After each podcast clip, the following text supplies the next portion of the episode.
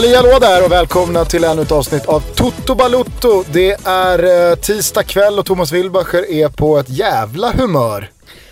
Ja men det är semesterhumöret vet du. Efter fyra veckor som familjefar då börjar man tröttna på saker och ting. Nyss så var det kaffe över eh, hela undervåningen i Rönninge. Ja, men det, det, på något sätt så är väl det signifikativt för, eh, för hela den här sommaren. Jag längtar bara till hösten. Utveckla. Kan sommaren bara ta slut? Nej men jag är- pratade om det förra veckan. Alltså det finns ingenting som är njutsamt med att vara i Sverige eh, med en, med en stor familj med massa små barn och andra, andras barn runt den hela tiden. Det finns absolut ingenting som är gynnsamt. Och sen så pratar man med dig och säger man du jag har lite bråttom här för jag, ska, jag har lite att skruva från Ikea. Då blir, det, då blir man nästan lite provocerad. Ja. Ja. Ja, det låter som att du eh, befinner dig i andra änden av det spektrat som Patrik Westberg befinner sig i. eh, Då, Det kan man säga. motsatt sida. Det kan man verkligen säga. Alltså det som präglar hans liv, det är ju trivsamt. Mitt liv, ja vad är motsatsen till trivsamt? Det är ju precis vad det Hemskt. Ja, ja ett helvete. Det är vad jag lever i. Parallellt med det här så eh, håller ju Fiorentina på att nedmontera hela truppen. Ja, det är, ja precis. Jag var med i toskansk Radio Blue tidigare idag. Det är det roligaste jag gjort på hela sommaren. Får prata lite, lite Fiorentina. Men, eh, nej, men de ville veta Sam, vem Sam Larsson var i och med att han nu ryktas ganska hårt till eh, klubben. Så Ja. jag berättade, berättade om honom och de sa att ja, men det är väl en liten ljusglimt då i det helvetet som Fiorentina just nu befinner sig i. För den nedmonteringen som eh, klubben håller på med, den är ju, alltså man har ju sällan skådat en sån nedmontering på en klubb som inte har gått i konkurs så att säga såklart. Eh, jämför då till exempel med, ja men Sevilla eller vad säger jag, Granada har ju några bollat upp här har jag märkt på sociala medier. Som en klubb som eh, även de då gjort sig av med stora delar av sin startelva. Och Malaga. Jag kollade, ja Malaga, just det precis. Nej men så, jag kollade på startelvan mot Juventus i januari och det man ser där det är ju att nyckelspelarna har lämnat. Eh, kapten, den andra kaptenen för övrigt på två år, först Manuel Pascual och sen nu Gonzalo Rodriguez. Eh, man har då tappat sina bästa mittfältare i Vesino och Borja Valero. Eh, dessutom så är Milan Badelj som är den tredje mittfältaren, eh, ja men verkar i alla fall vara sugen på väg bort. Man har tappat sin eh, stora supertalang Federico Bernardeschi som redan är, är eh, i det italienska A-landslaget. Och eh, så vidare. Så att det, det, det, det är ju det är inte bara så att det är halva startelvan utan det, det är nyckelspelare som försvinner. Och sen så har man då ersatt dem med unga talanger. Någon från Nice, eh, någon härifrån och någon därifrån. Och det, det är ju, det är ju liksom, man ser ju ingen plan, man ser inget projekt, man ser ingen, man ser ingen riktig framtid, man ser ingen röd tråd i någonting. Utan allting handlar bara om, om att tjäna pengar, att värva någon billigt för att sen sälja den dyrt. Kan det möjligtvis bli så att Sam blir Milinkovic Savic 2.0? Ja, alltså skulle han landa och stå på Artemio Franki som Milinkovic Savic gjorde och sen lämna för en annan Serie A-konkurrent. Då hade ju det blivit hus i helvete på riktigt i Fiorentina. För nu bollade jag ju upp Sam som en svensk Maradona här i Radio Blue Toscana. Jag har fått 150 nya vänförfrågningar på Facebook med folk som vill veta vem det här jävla supergeniet är. Jag antar att jag har dragit upp förväntningarna lite för mycket på Sam här. Det kan bli så att du mässar Sam ikväll. Gör mig en tjänst, gå inte dit. Exakt. Ta- Åk inte ens till Ta, Frankrike. ta Celta-spåret. Men alltså det, det, det här radioframträdandet jag gjorde den här kvarten där jag, jag i stort sett bara pratade om Sams positiva egenskaper. Pratade också väldigt mycket om Sam som en väldigt bra människa. Nämnde Någon du att solo- eh, ni har ägt en häst ihop? Nej, och jag, jag, hade, jag tänkte på det ett tag, tänkte, men då kanske det känns för, eh, vad ska jag säga, det känns som att ja, men mina positiva ord om honom, all den här optimismen som jag skapade genom att liksom berätta om den här superspelaren från Heerenveen, att de, de, de kanske hade inte blivit lik, riktigt lika mycket värda om jag hade sagt att vi har ägt en häst ihop, för då kanske de tänker, jaha, han säger ju bara så för att han är svensk och för att han känner. Honom på något sätt. På tal om vår gamla kuse Unika, såg du att eh, syrran Tunika sprang in 125 nya laxingar igår på Och då vill, Jägersro? jag, då, vill jag, då vill jag påminna dig om Stefan Hultmans ord om att alltså, Tunika är bra, men är ingenting jämfört vad jag ser i Unika. Det är så jävla trist alltså. Fan! Penicillinchock, en på 10 miljoner. Ja. Ja, Det är riktigt trist. Nej, men, så, men, men det däremot eh, då, vad det verkar, har bidragit till, för det är, en, det är en jävla massa lyssnare på den här, eh, de kör mellan 12 och 2 varje dag då, eh, och bara Fiorentina. En, en, en show som de har, ja, men, stora lokaljournalister sådär, kända i hela Toscana. Så jag kan ju ha bidragit, om han nu skulle landa i Florens, så kan jag ju bidragit till en sällsynt hype när han landar på Peretola som flygplatsen heter. Ja. ja, det blir spännande att följa i alla fall. Eh, Är det någonting Fiorentina uppenbarligen verkar behöva så är det ju att fylla på kvalitetskontot. När man nu har tömt sig. Va, va, alltså, vad handlar den här, eh, det här manfallet om? Eh, ja men det, det är ju det som är grejen. Klubben har ju då gått ut i juni och sagt att, eh, eller klubben, ägarna, De- Della Valle-familjen har gått ut i juni och sagt att eh, klubben är på marknaden. Alltså fritt fram för köpare att, eh, att buda. Men de vill ha jävligt mycket pengar för klubben och eh, när jag lyssnar då med, med folk som är experter på ämnet så säger de att Della Valle aldrig kommer få de pengarna han vill ha. Vilket har satt Fiorentina i en jävligt trist sits då där man har ägare som inte vill ha kvar klubben men man har ingen köpare. Så allting är satt on hold. Och så har man då placerat personer som man förlitar sig till och som ser till att hålla liksom böckerna okej. Man ser till att kanske till och med tjäna lite pengar men det finns inga så här stora ambitioner om att ja, dels utveckla klubben, utveckla truppen, eh, men om man ser på lite längre framtid att vinna titlar sådär, alltså, som har varit eh, Della Valle-familjens liksom, stora mål hela tiden. Spontant så känns det inte som en supertaktik att välja som säljare. Att gå ut så hårt med att eh, saker och ting är till salu. Men jag tror också, eller det, det spekuleras i att den har varit i salu under en längre tid. Men eh, nu under året som var, ja alltså det, det är ju hela den här, det var ju som jag sa, alltså Paolo Sosa Gate. Nej, men hans liksom, besvärjelse över hela klubben. eh, Han, han, han la liksom bara, ja, men någon slags ond besvärjelse över hela Fiorentina. Och eh, har dragit ner hela klubben i skiten. Det är klart att det inte bara är Paolo Sosa, men, men under det här året som har varit så, så har det ju bara blivit mer och mer missnöje bland supporterna. Vilket till slut då har lett till att eh, Della Valle-familjen har lackat och påstår att ja, nu är det ingen som vill ha oss längre i Fiorentina. Alltså det, det är lite på Casano-nivå allt det här. Nu är de sura, nu är, nu är supporterna är sura på presidenten och då blir presidenten sur på, på supporterna för att supporterna är sura på, på dem, så, eller på honom. Så nu vill inte de vara med och leka längre. Så att nu sitter alla på liksom varsitt håll och, och surar. Fansen köper inga säsongsbiljetter. Presidenten vägrar åka till Florens, han vägrar att kommunicera.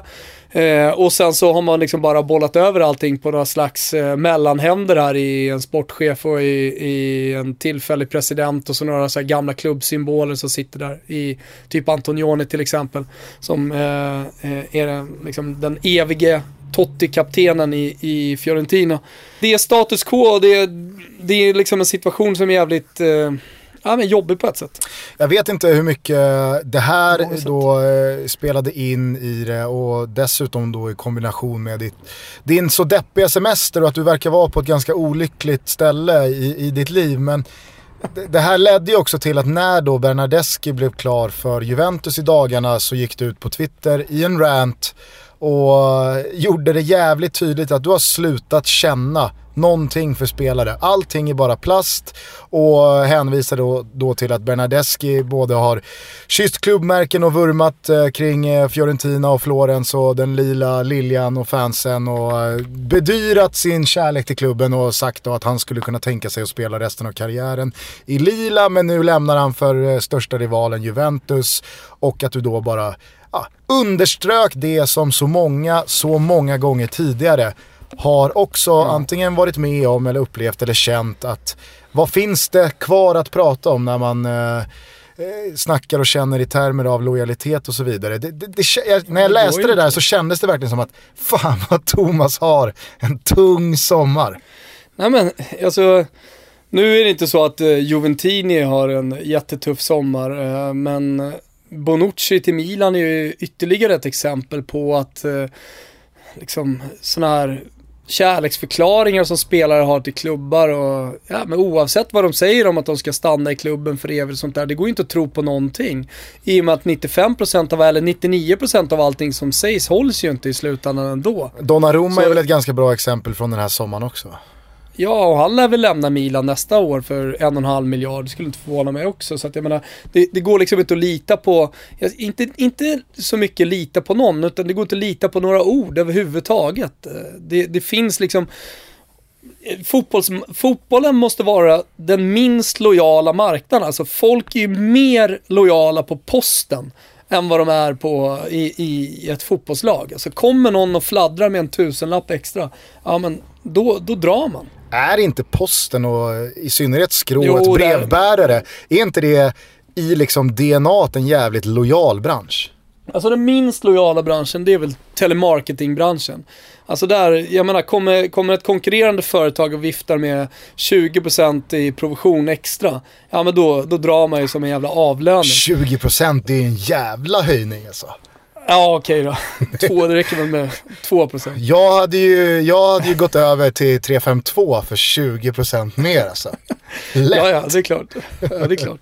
Men just brevbärare, där känns det som att lojaliteten är så jävla rotad att folk har till och med problem med att bli av med sin rutt. alltså det finns alltså, det här ju, det är min liksom... gata, det här är mitt kvarter, här har jag cyklat i 14 år. Ja men det finns ju två problem här. Alltså, du, du har ju det, ena problematiken om du ska prata i fotbollsspråk, det är ju liksom Totti. Ja men vad fan, där ska du lägga av? Fattar du inte att vi inte vill ha kvar det? Du börjar bli gammal gummen liksom. Lägg skorna på hyllan nu för fan. Alltså man vill ju ha en sund personalomsättning. Samtidigt så vill du inte ha för stor personalomsättning, så du vill ha liksom någon, någon slags eh, ja, men rullians på folket i klubben. Och det där, det där tycker jag, liksom, de klubbarna som är bra på det, att hela tiden se till att spetsa och liksom göra sig av med de som kanske är mindre motiverade. De kanske får en jättefin karriär. Alltså kolla på Dani Alves till exempel. När han gick till Juventus. Jag tror att det var nog ganska många som inte följde italienska ligan som kände att fan, ah, Dani Alves, han är slut nu. Han har ju gjort sitt i Barca. Går han till Juventus så är det ett rejält nedköp. Men eh, eh kom tillbaka. Patrice Evra var väl ett annat exempel bara för att använda samma eh, destination då. Men jag, jag, tror att det, jag tror att man måste ha den, alltså gå, titta väldigt mycket på motivation. Och jag tror att det är det som är Juventus eh, strategi som jag tror många har missuppfattat när de säger så här, om en spelare inte vill vara kvar, ja, men då säljer vi dem. Då är det många som har kritiserat klubben för, för att, ja, speciellt nu när Bonucci gick till Milan, för, för, för, att vara alldeles för snälla liksom, mot spelarna. Men jag tror att det finns liksom ingen mellanväg gå. Jag tror inte att du kan vara speciellt hård heller, för då slutar det med bara en massa konflikter.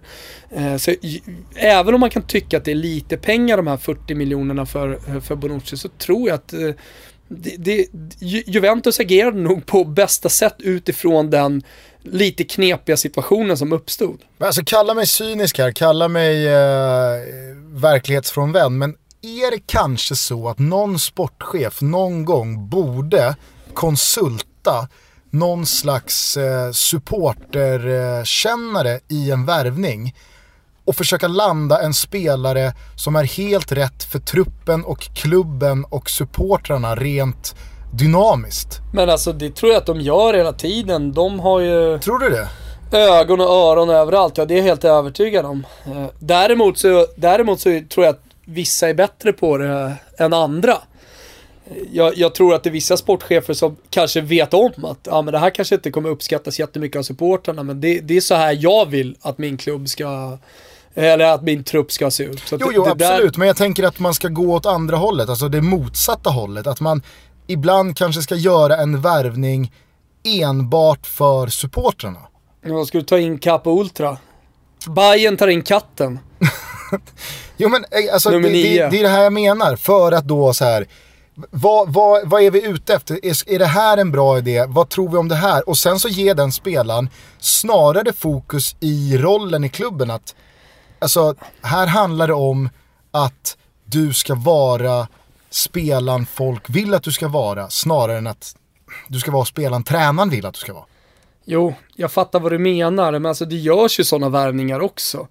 Eh, men, men du har en trupp på 25 spelare liksom, och då måste du ha alternativ också. Det, ja, det är en svår balansgång där. Jag fattar vad du menar med Ja, det skulle ju vara härligt om man, om man gick åt det hållet. Alltså, det finns ju många spelare i så fall som man gärna hade tagit in i, i sitt lag.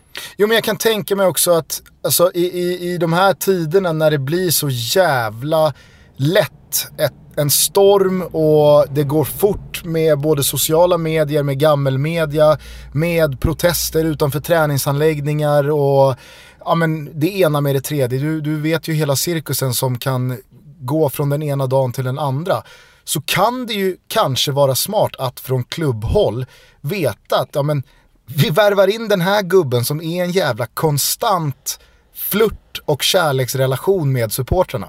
Vi har i alla fall liksom, Janne mm. här att luta oss mot. Ja. Och det är hans ja, roll inte? i klubben. ja, varför inte? Ja, det hade i alla fall varit uppfriskande. Eh, det kommer ju aldrig hända i storklubbarna dock. Eh, du ser ju vad som händer. Det är presskonferens, om det är fake eller inte, men, men det sägs att eh, PSG ska hålla en presskonferens idag klockan 23. Och att Barcelona ska hålla en presskonferens 23.30. Jag fick precis ett pushmeddelande att Barcelona just nu är i Liverpool för att signa Coutinho, som har setts då som Neymars ersättare och att han då skulle ta steget från Liverpool till eh, Barcelona för 100 miljoner pund. Alltså det, det är ju sanslöst. Jag vet inte om du har sett siffrorna här kring, eh, kring Neymar men... Men där handlar det om utköpsklausulen på 2,1 miljarder.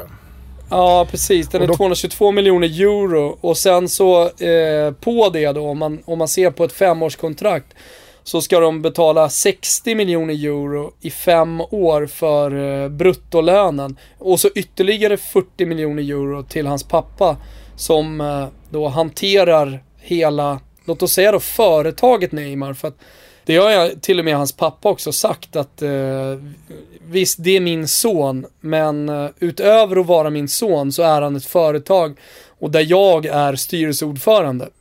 Så det är han som bestämmer liksom kring honom. Men om man, om man då räknar upp alla de, här, eh, alla de här miljonerna, vad skulle då Neymars totala kostnad bli för PSG? Det här är ju visserligen då självklart eh, fördelat på, på fem år, men den totala kostnaden skulle bli 5,6 miljarder.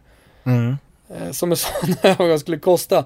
Visst, eh, jag, jag, läser också om hur det här ska finansieras för att de ska klara Fairplay, de ska öka sponsorintäkter, de kommer sälja tröjor med mera, med mera. Så att det, jag är helt övertygad om att de kommer kunna gå runt de här Fairplay Finance-reglerna och inte riskera någonting och ändå betala extre, de här extrema pengarna. Men, men, men, men alltså 5,6 miljarder, bara man tar dem, den siffran i munnen kring en fotbollsspelare så känns det ju aningen bisarrt. Och därför kan jag också tycka liksom att när man läser uh, om Antonio Cassano som, som väljer att åka hem och avsluta karriären, fotbollskarriären för att han saknar sin, uh, sin fru och sina två barn.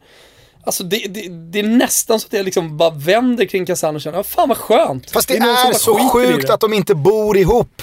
Det är tre timmar emellan. Det är som ja, att jag skulle gråta ut eh, för att jag, liksom, min tjej eller min mamma i Gävle. Ja men vad fan, åk hit då. Ja. Hämta henne. Va, ja, vad är hon, problemet? Hon, hon är, jag, jag, såg här på, på Twitter att hon har gjort comeback också i hennes volleybollkarriär. Och det kan ju vara så att det, det, det blir liksom en, en idrottskarriär för mycket för familjen Casano. Det går inte. Nej. Nej, så kanske det eh, Men jag tycker att när du nämner de här summorna 5,6 miljarder så är det ju värt att påminna om prislappen på Mattias Bjärsmyr. 300 000. 300 000 pistoler. Det är uppfriskande svenska, på sitt, på Svenska sitt Barubas. Nej men jag, jag, jag har ju, alltså sen länge, det är väl två år sedan jag skrev den där eh, krönikan om eh, prislappen på Raheem Sterling. Um, Alltså jag har ju checkat ut. Den är ju inte värd någonting nu. Nej men det, det alltså, här, nej, men och det säger ju ännu mer att allt har ju bara blivit, det är ju bara, det är bara papperspengar, det är bara på låtsas. Det är liksom, jaha, ja. det är tydligen no limit på allting. Det enda som jag oroar mig för och kan på riktigt känna är en, en, en eh, nådastöt för varje jävla miljardartikel man läser. Det är ju att i slutändan så är det väl du och jag och kreti och pleti som ska pröjsa för det här på ett eller annat sätt. Matchbiljetter blir dyrare, merchandise blir dyrare, tv-avgifter blir dyrare, alltså tv-abonnemang för oss, eh, pay per view matcher vad det än är. Det, det är ju liksom, det, det är där jag börjar oroa mig att fan ska de här jävla miljarderna in tillbaka på de här klubbarnas konton? Ja, hur fan ska de få in de stålarna? Jo, då får vi väl höja biljettpriserna, årskorten. Alltså. Vad är det han heter, eh, han eh, det är det som är läskigt på riktigt. Vad är det han heter han, MMA-fighten? Mc- McGregor, heter han så? Ja, Han, som ska gå upp eh, mot boxaren. exakt. Jag Mayhem, vad heter han? Mayweather. Ja, Mayweather, exakt. Jag såg att vi har satt, hade satt priset för den fighten nu, såg du det eller? Nej, men det, det är väl alltså garanterat fyrsiffrigt. Ja, ja, exakt. Det är väl precis det det är då. Fyrsiffrigt. Ja. Alltså för- en, för en fight. eh, ja, eh, det är som du säger, det, det, de pengarna, så här, hur fördelas den där, tus, min tusenlapp, hur fördelas den sen? Det går ju jävligt mycket liksom ner i, i, i eh, fickorna på, såklart på, på de här boxarna. Alltså de måste ju tjäna sina pengar på något sätt. Jag menar, det, det är klart att klubbarna måste finansiera det här. Det, det har du helt rätt i. Men, men eh, det som har blivit så sjukt tycker jag den, här sommaren. Det, för det är ju först nu som jag tycker det har blivit så här übertydligt. Och det hela började ju med Sunderlands eh, försäljning. Ja, ja, Pickford. Pickford 30 miljoner pund. Ja. Det, det, det var liksom så här, det, jag tyckte att den värvningen nästan blev, den försäljningen blev nästan mer symboliskt än någonting annat. Och sen så har det ju bara liksom flytit på. Alltså det är, du vet när, när, när eh, Lukaku går för 60-70 miljoner euro. Det är ju fan knappt som man lyfter på ögonbrynen. Ja, men nu Alltså när sitter Kondogbia, när Kondogbia gick till, till Inter för 45 miljoner euro, då var ju folk i, i uppror. Och sen har han inte riktigt levererat. Nu känns det som så ah fan, vi satsade 45 miljoner men det, det, det var ingen fara. Det var ändå bara 400 miljoner. Eh, Exakt, det var ändå bara 400 miljoner. Fan, ska vi prata om 8 miljoner euro för Sam Larsson? Det är ju fucking bargain alltså. Ja, och jag menar nu läste jag för någon timme sedan att Swansea har nekat något bud på 45 miljoner pund på Gylfi Sigurdsson. Det är en halv miljard. Ah, det, det, är det sant? Ja, de vill ha 50 miljoner pund av Everton. Nej, då är fan utrikeskorrespondenten ju värd 10 miljoner euro. Han är ju värd en hunka alltså. Påminner alltså återigen om Mattias Bjärsmyr. 300 000 kronor. Alltså det kanske säger That is. någonting också om Bjärsmyr. Det- Eller säger det någonting om Mats Gren? Ja, det är väl det. Sluta alltså. Fan, han hade inte, han hade inte fyra stora triumfer i, i, i en stor klubb. Ria ut hela jävla truppen. Står där. Ing, ingen jävla merchandise eller bil, biljettförsäljning som kan rädda någonting. Det var rätt ner mot graven. Ja, men han är en sån här, han är en omvänd plutare. Ja, precis. Vad säger ni? 45 miljoner? Nej för fan. Ta honom för 37! Vet du vem som är en omvänd prutare? Nej. Min farsa. När vi köpte handdukar, vi köpte handdukar i Bibione här senast. Då skulle jag ha 12, miljo, eh, 12 euro för handduken. Farsa gav mig 20. Ja, det är exakt. Det är, det är Mats Gren i miniatyr. Ja. Eh, nej men jag tänkte också på det när du nämnde där att eh, om det nu skulle bli så en liten dominokedja av eh, Neymar till PSG och då Coutinho till Barca så känns det ju som att Liverpool gör plats både i trupp och i plånbok för Keita då. Ja, det gör Leipzig. det. Ja, och efter att han har då bråkat på träningarna spekulerades i han, han, han sparkade ju ner en lagkamrat här på träningen senast och började spekuleras om att han håller på att göra sig då omöjlig för Leipzig. Men eh, ja, dels det, den kommer ju säkert hända, men, men kolla också på Kylian Mbappé som nu också sägs vara mer eller mindre klar för Real Madrid. Alltså det här, det här är ju en kapprustning på riktigt. Det här är en kapprustning som man sällan har skådat. Ja, verkligen så. Och det, det, det känns ju som att eh, när de här miljard... Eh, när de här miljardsummorna blir 10, 20, 30 stycken till slut. Jag menar, liksom, vad, vad kommer ske med fotbollen och dig och mig och kreti och pleti och alla andra?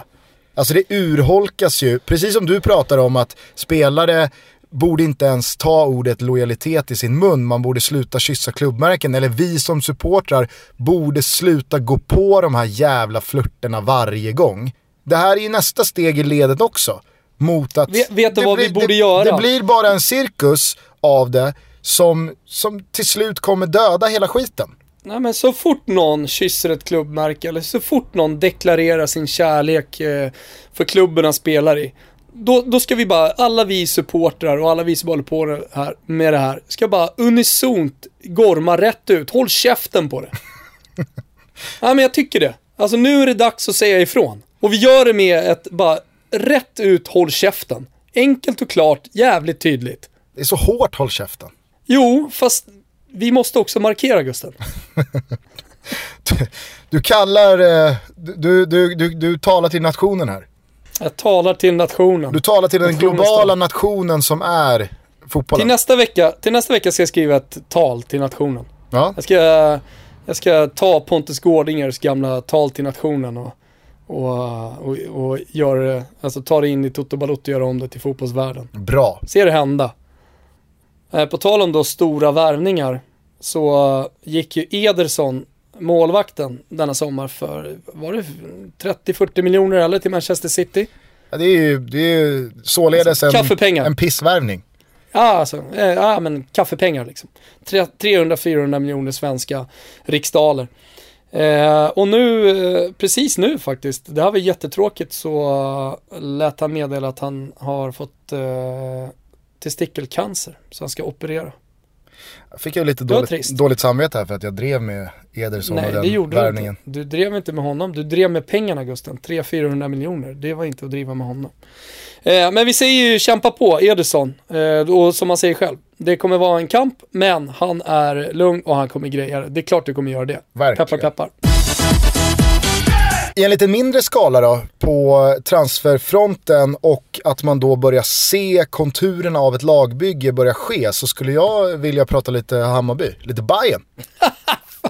Ja, ja det, där kom, det där kom nästan lite chockartat för mig. Ja. Du helt plötsligt sa Bayern. jag hade förväntat mig att du skulle ta något då, någon, någon kanske inte stor europeisk klubb, men att du hade då lagt märke till något lag i de stora ligorna som hade gjort något intressant. Men då landar du alltså i Bayern. Nej men det finns ju jättemånga lag där ute som har gjort jättemycket intressant. Problemet med de här jävla matcherna är ju dels att de spelas klockan två eller halv tre på natten.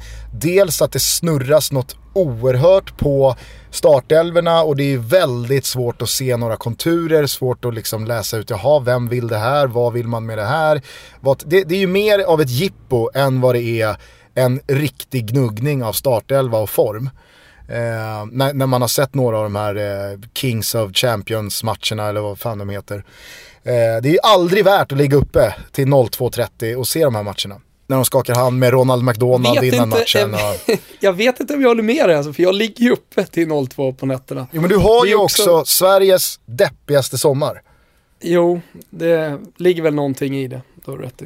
Eh, men det jag skulle komma till då var att det är ju då betydligt roligare att följa de svenska lagens nyförvärv och hur de då eh, tar plats i lagen och vad man kan se för eh, konturer och nya linjer bildas i de här lagen i och med att matcherna de spelar i skarpt läge. Jakob Mikkelsen eller Rickard Norling eller eh, eh, Magnus Persson eller eh, Nanne Ja, Bergström. de är ju inne i sin, de är inne i den europeiska vintertransferperioden. Exakt, därför Samma. så chansas det inte lika mycket utan de nyförvärven som görs nu, de görs ju dels på eh, liksom blodigt allvar i alla fall tidsmässigt och de som får spela direkt, ja, men där finns det inte tid för någon inkörningsport utan här ska det liksom, ja, men, Stefanelli AIK eller Ja. eh, Bayerns danskar här nu och Ja, Feijolau ska ju också leverera direkt. Han är ju, han är ju liksom intagen för att eh, rädda Kalmar. Precis, Elfsborg har hämtat hem Samuel Holmén och sådär. Så de går ju rätt in i laget och det är skarpt läge från första början. Och jag tycker nu,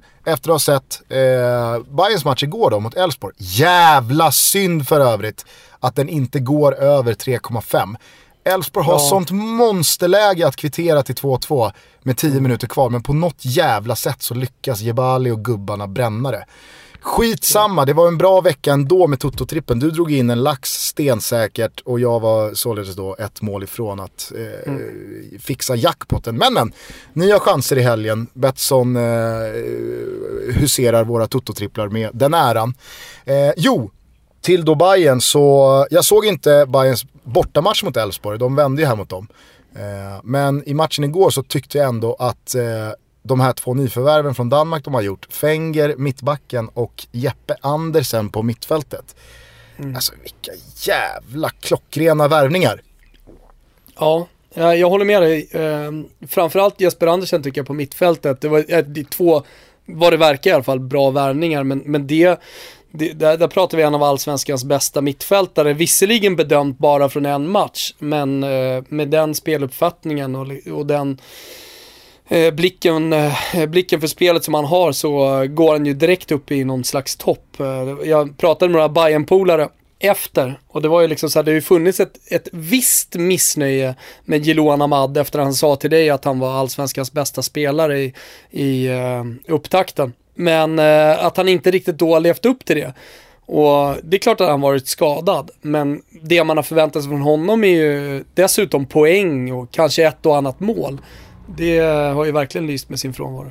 Jo, sen har jag haft en del eh, skadebekymmer och det tar väl tid att komma i form efter, efter sådana skador också. Jo, Men, jo äh... absolut. Och jag tror att han är, kommer bli totalt sett ett jättebra nyförvärv för Hammarby. Det är jag inte tveksam kring. Men du förstår vad jag menar. När man ändå då liksom förväntar sig det och så kommer den här skadedrabbade dansken, eh, det var inte så att han mottogs som någon frälsare i Hammarby direkt, men går in och gör en sån här match direkt. Det, det, det är klart att det sätter avtryck. Mm. Ah, sen så tycker jag att eh, Fenger då i, i eh, mittlåset, han har ju den här riktigt, riktigt eh, högt hållna egenskapen av mig att då göra sin mittbackskollega eh, bra. För att är det någonting en, en ung mittback som då Marcus Degerlund till exempel behöver är ju att ha en spelare bredvid sig som inte tar ett enda felbeslut, som är lugn, som är kommunicerande, som är liksom någon att hålla i handen. Och det här har ju verkligen märkts då till exempel på Bayern som har haft ganska fladdriga mittbackar senaste tiden. Inte minst då Aido som är en, jag menar det är en, det är en enmansarmé i sig. Eh, mm. Jättebra individuellt, fantastisk duellspelare, ett fysiskt monster.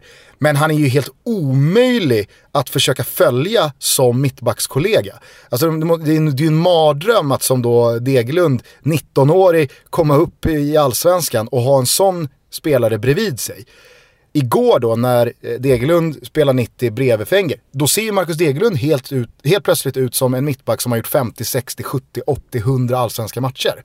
Och det där är en sån jävla viktig egenskap att ha som försvarsspelare. Och kan nu Hammarby landa en betydligt säkrare målvakt än vad man har och kanske en anfallare vad det lider. Kanske inte riktigt än, för de har ju inte eh, jätteproblem med att göra mål. Ja, men då tycker jag ändå man måste börja ta Bayerns satsning på allvar. För att Jakob Mikkelsen har hämtats in och jag tror att det inte är speciellt många som står och tvivlar på den dansken, vad han kan uträtta. Eh, Jesper Jansson är ny sportchef. Han har bevisat sig i många år tidigare, både i Helsingborg och i Köpenhamn. Man har då en, en centrallinje med Fenger, med Jeppe Andersen, Serge Junior Martinsson Nguali från BP. Eh, har ju vi finsmakare med drularna ute i vädret eh, kunnat uppskatta i ett par år i BP. Men han har ju verkligen fått sitt stora genombrott här i Allsvenskan. Aldrig hört talas om honom. Eh, man har Jiloan Ahmad på plats, eh, Björn Paulsen håller ju på att bli någon slags kultlirare och Padiba har ju faktiskt petat in några bollar mot slutet. Så att jag börjar ändå känna att med två, tre värvningar till i den här träffsäkerheten eh, av rekryteringarna som Hammarby har gjort eh, så tycker jag ändå att eh, Bayern kan eh, vädra morgonluft alltså.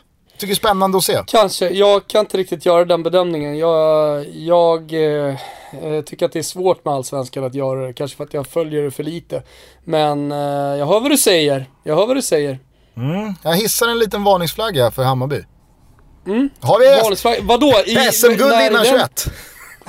men, ja, ja, men det lät ju som att du Har vi 10 lax? Som någon, Ja men du bollade upp dem som eh, en kandidat till att vinna allsvenskan i år. Det var ju så jag kände när du, när du pratade precis. Nej absolut inte. Jag menar bara att jämför du Hammarby Eh, alltså ser du på vilken resa Hammarby har gjort med de här fem bedrövliga åren i superettan där ingenting funkade och ganska så jävla svajiga första säsonger i allsvenskan då. Med Nanne, med en fotboll som ingen riktigt fattade någonting av. Med Mats Jingblad på sportchefsposten och riktigt dåliga värvningar stundtals. Visst, en jättepublik och säkrade kontrakt. Men det var ju ingen som riktigt kunde känna att är Bayern ens på väg uppåt? Eller kan det här bli ett lag som då ska hålla på och dansa kring 10, 12, 14 platsen?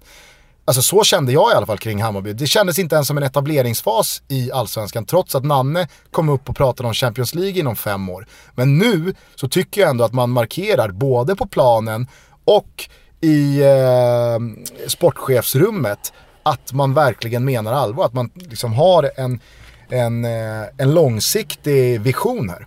Ja, nej, det, det, är mycket möjligt att du har rätt. Sen så är alltid det där problemet, alltså när, om, om det skulle gå riktigt bra för, eh, för Hammarby i det här fallet och säga att de skulle gå hela vägen och, och vinna ett SM-guld. Då, eh, då hamnar man ju där, där Norrköping är, där man tappar väldigt mycket spelare och sen så ska man liksom ta sig vidare från det.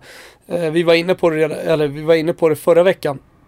Att liksom, allsvenskan är en liga som har jävligt svårt, eller där det är jävligt svårt som lag att hantera framgång. Att eh, rent sportsligt hantera den framgången. Och jag, jag ja, det, det är så jäkla svårt att jobba långsiktigt.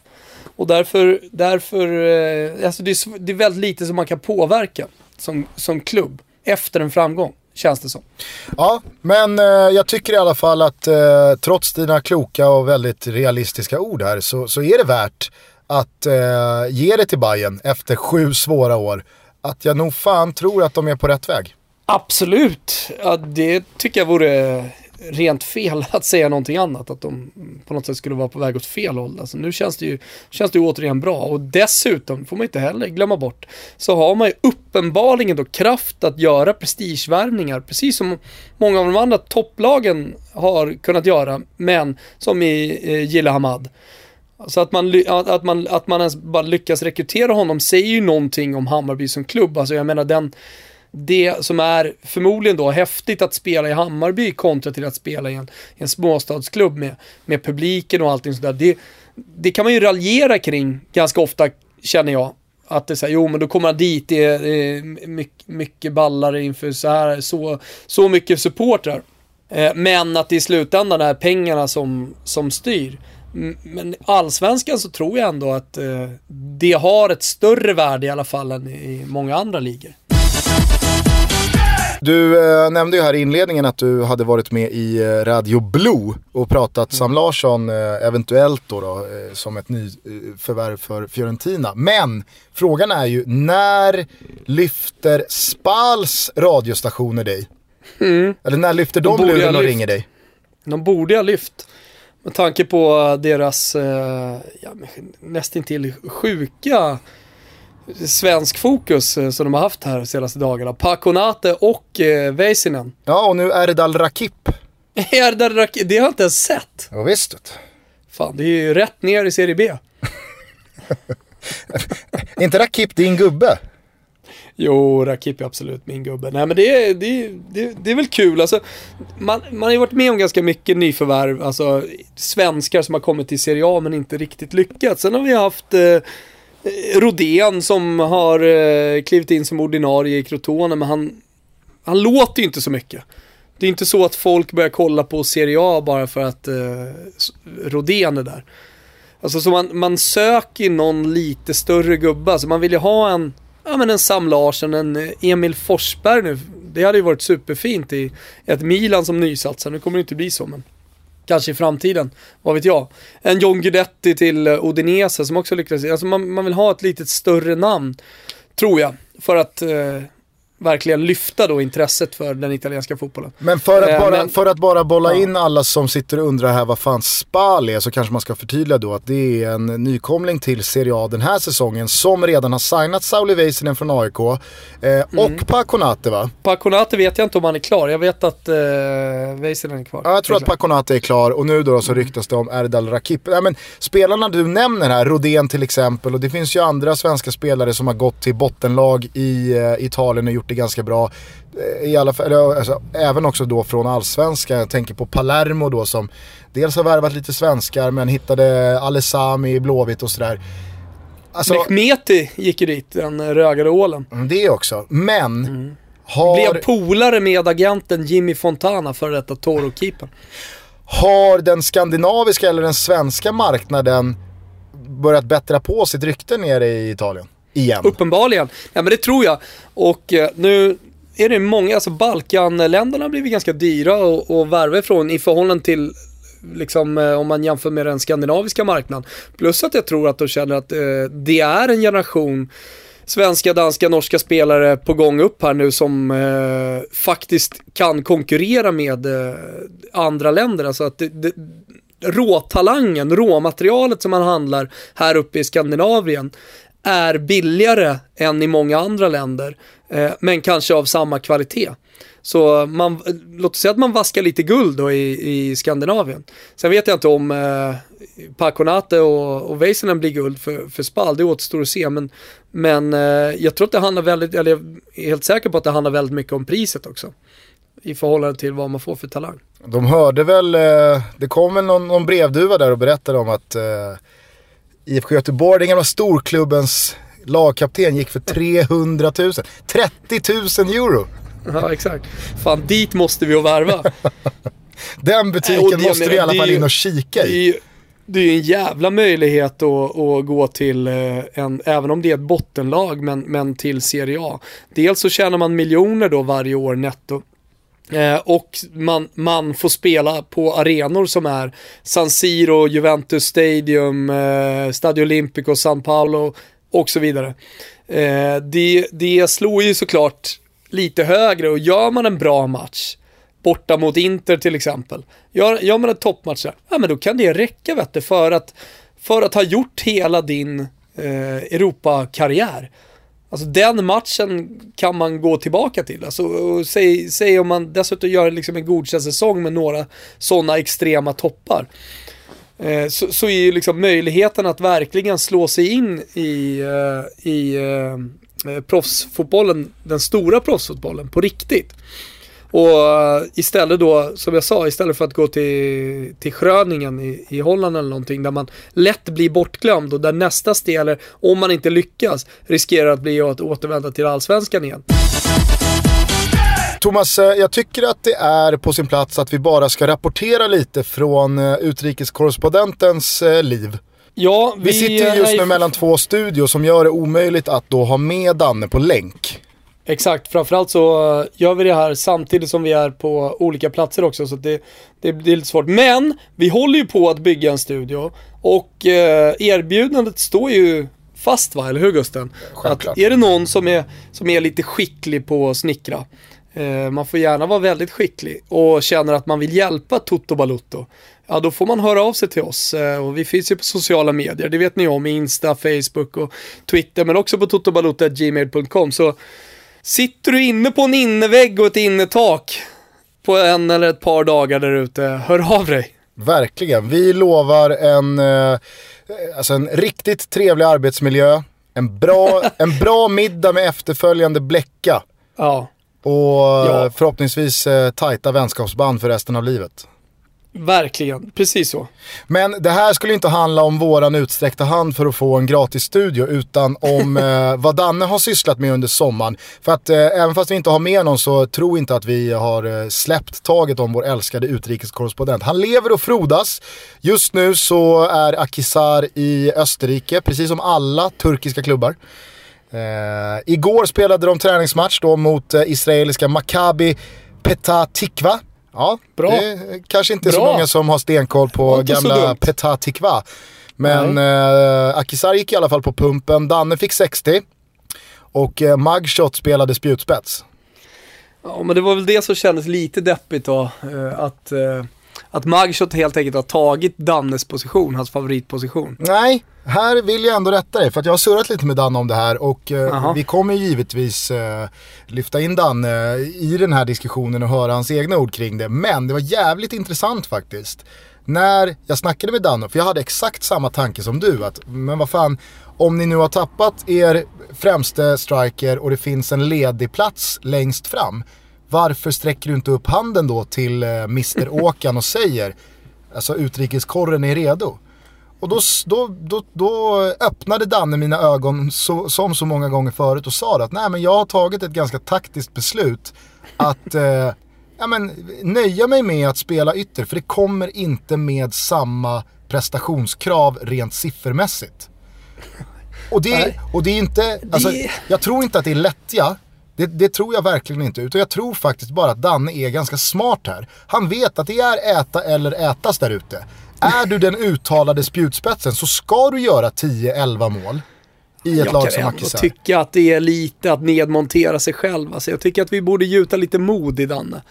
jag tycker att han borde ha lite större självförtroende inför den kommande säsongen. Ja men eller så är hans självförtroende att liksom, jag har beat the system.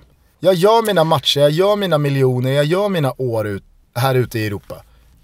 Det är inga miljoner där. Det är ju, det är ju snarare Bjärsmyr-siffror alltså. Skojar du Så jävla loaded Danne. Alltså, det är, klart han inte vill hem. Och, nej, och, jag, men, men... och, och, och, nej, men jag, ty- jag håller med mig om att det, det, är ändå ganska intressant att höra hur en spelare då som Danne, som är anfallare i grunden, som är en forward, som är en målskytt, alltid varit, efter några år har fattat att okej, okay, vad vill jag helst? Spela vecka ut och vecka in och vara ordinarie på en position där det inte går att från publik eller Men har inte det där med eller... ålder att göra lite också? Att man... Eh, man anpassar sig, man nöjer sig och sen så finns inte riktigt samma hunger. För att jag menar, det är inte så att Danne tänker att nu ska jag utvecklas och gå till en ännu större klubb. Utan han är nöjd med det kontraktet han har. Eh, när, det, när det går ut, har han då spelat ordinarie så som du säger, ja men då finns det stor chans att han kan signa antingen ett nytt kontrakt med samma klubb eller att eh, förlänga proffskarriären ute i Europa. Och, Exakt, men att, jo, jo, men är du, är du Sam tar... Larsson, är du Sam Larsson och blir placerad som högerback i Fiorentina, då har du ju ett problem, för där har du en ung spelare som, ska, som har ambitioner att ta sig in i landslaget och som kanske till och med ser sig liksom, nå en ännu större klubb än Fiorentina om man får utvecklas ytterligare. Alltså där blir ju positionen viktigare. Absolut. Och hungern är också större. Men Danne gör ju ändå kalkylen här att tar jag rollen som ordinarie anfallare Ja, då räcker det kanske med fyra mållösa matcher för att det ska gå jävligt fort till läktaren, till boxen och till ett transferfönster där ingen vill ha mig och så slutar man på Gaisgården tre veckor senare. Men lugn, alltså Danne ska ju inte spela någon centerforward i ett, ett lag i turkiska superligan och, och ha målkrav på sig. Exakt. Jag har någonsin gjort det höll jag på att säga. Jag säger bara att han tillhör ett lag där alla centrala anfallspositioner är vakanta. Och jag säger, ska du inte sträcka upp handen och säga, hallå, ni kanske har eh, eran målskytt i truppen? Han säger, nej, nej, nej, nej. Om jag tar på mig det ansvaret, då kan det gå fort. Då kommer det ja. med målkrav. Då håller jag mig hellre där ute till höger, gör ett fläckfritt defensivt arbete. Kanske petar in en kasse och är Åkans gubbe vad gäller defensiven och positionsspelet. Ja, man blir sugen på att få rapporter. Vi är snart tillbaka med dem. Eh, jag ser också att Ponne gör bra ifrån sig i Leeds. De verkar ha det jättebra. Förlorade här mot Eibar med 3-2 men, men allting verkar flytta på. Eh, snart är Toto Balutto eh, tillbaka i liksom lite vanlig skepnad som folk känner igen oss. Eller hur? Verkligen. Det här är ju sommartutto, semestertutto på många sätt. Eh, ni har det bra där ute i världen på era semestrar. Ja, uppenbarligen har de det bra hörru. Jag har det jävligt bra på min semester. Thomas har det åt helvete på sin semester. Men... Jag verkar jag det hindrar oss inte från att uh, hosta ur oss uh, avsnitt. Hosta hit och hosta dit. Det är ingen som hostar ur sig någonting. Ja men man vill ju göra avsnitt ofta för att det finns så jävla mycket att prata om. Det händer så mycket.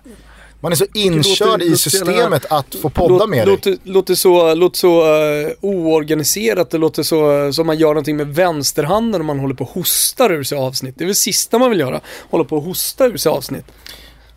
En artist det, enda jag legat och, det enda jag legat och tänkt på de senaste, den senaste veckan. Toto Baluttos nästa avsnitt. ja. ja, men det är härligt. Det är härligt. Det är trivsamt. Det är trivsamt, det är, det är precis trivsamt. vad det är Gustav. Får du veta vad som är mer tri trivsamt? Nej. det är eh, våran nya samarbetspartner Ben.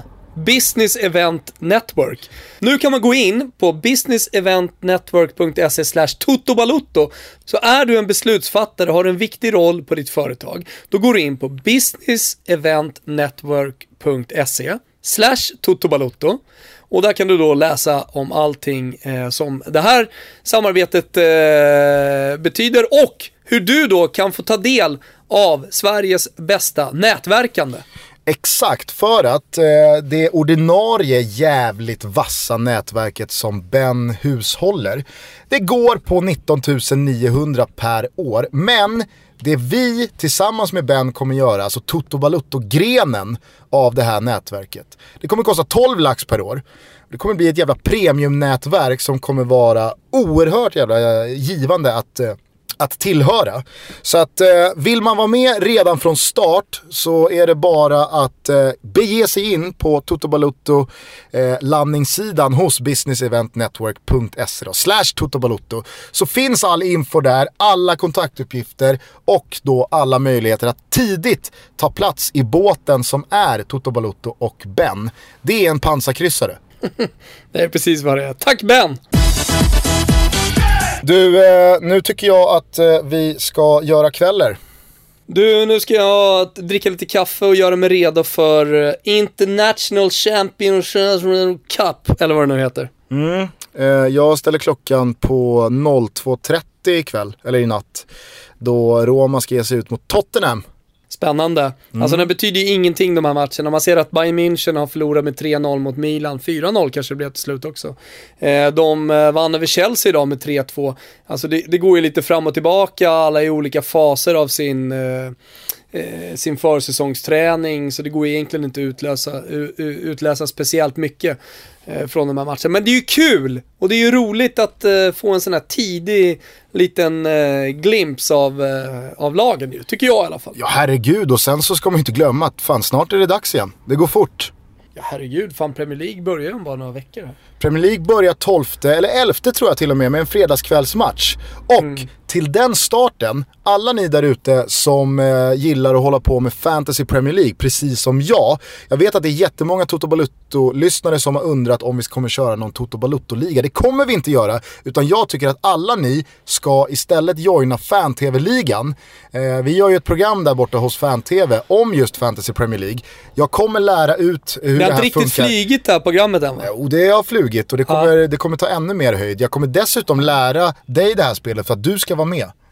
Ska jag vara med? Ja, du ska vara med. Svanemar ska också vara med och jag vet att du precis som jag gillar att slå den där jäveln på fingrarna. Jag kan säga så här, jag är med om utrikeskorrespondenten är med, annars är inte jag med. Ja, men vi får med Danne också. Mm. Vi får med Danne också. Nej men eh, Fantasy Premier League, eh, det är en Ponne jävla... kanske borde vara med i Fantasy Premier League hörru kan han drömma lite om eh, att Leeds går upp. Exakt. Ja, Exakt. Kan han lära sig lite om ligan som han kanske är på väg till då? Ja, men alla ni som vet vad Fantasy Premier League är och tycker det är kul och vill vara med i en rolig liga den här säsongen. Ta er till Fan-TVs eh, antingen hemsida eller sociala mediekonton så finns länkarna där. Eh, så joinar vi den här ligan och sen kan ni vara med och titta på våra program och sådär. Det blir skitkul. Så att, eh, mm. Mm, nu ska jag börja kanske pilla på mitt lager. Ja, börja pilla på ditt lag eh, och så bara fortsätter vi göra oss redo. Och sen så ska vi boka den här resan ner till västkusten också och springa på Patrik Westberg. Eh, och sen så förhoppningsvis bara börja snickra på våran studio så att eh, ljudet blir topp! Så som det alltid har varit. Shoutouts till alla brevbärare där ute. Verkligen. Stay loyal. Lojala. Inte som den uh, horaktiga fotbollsfamiljen. Där är du och jag också inkluderade Gustav. Ja, ja visst. Och jag, jag, jag står för det. Hostar Fjäll och grabbarna från 352 upp 20% mer än vad jag gör på Toto. Då, dra, då drar jag som en jävla avlöning. Du, jag, jag tvekar inte en sekund på det alltså. Vi båda joinar 352. Ja. Låter Toto Balotto sjunka. Superproducent Kim Wirsén sitter bara och ror med en paddel för sig själv. Det, det hade ju varit det värsta, att eh, superproducent Wirsén helt plötsligt bara försvinner ur det här. Joinar 352 istället. Ja. Fjälls superpluska efter alla SVT-cash som han nu kommer hova in som programledare för Vinterstudion. Ja, ja nej hörni, det är ingen fara, vi skojar bara. Toto Balotto ska ingenstans. Vi hörs snart igen, ha en jävla fin vecka. Ja, nej, vi, vadå ingenstans? Vi ska till västkusten så snart som möjligt. Ciao tutti. Eh, vi hörs snart hörni. Tack för att ni lyssnar. Tack för att ni skickar in bilder och använder hashtag sommartoto, Twitter och eh, Instagram. Tack för att ni är så jävla härliga och eh, fortsätt lyssna på oss. Ciao tutti! Ciao tutti!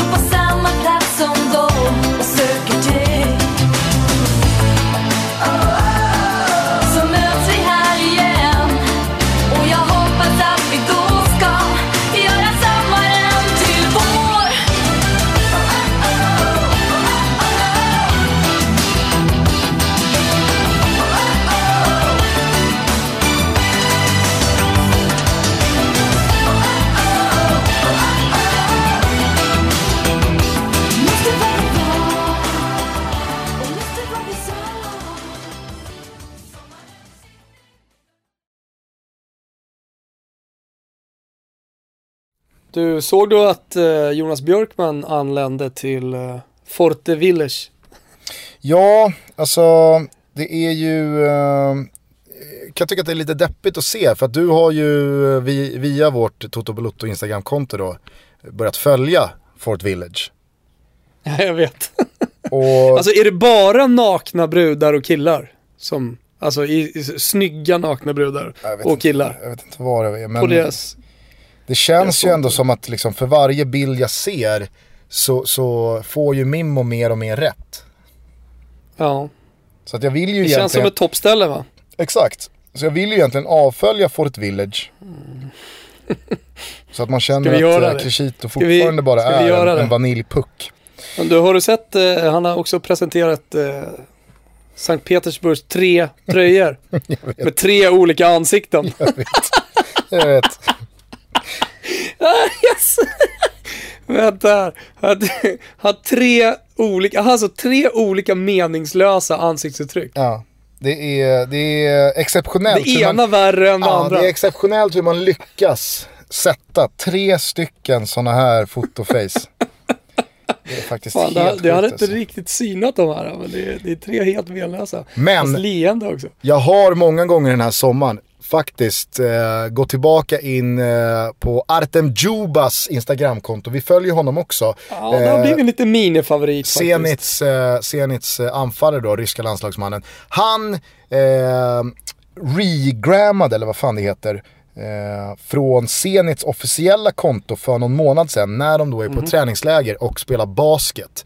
Eh, Artem Djuba spelar basket med, uh, fan är han heter, Xavi Garcia va? Mm, något sånt. Det är Mimmos polare. Ja, ja, men han och Xavi Garcia spelar basket och det ser ganska bra ut. Artem Djuba, han, har ju, han är fan nästan två meter och har ett bra skott i sig.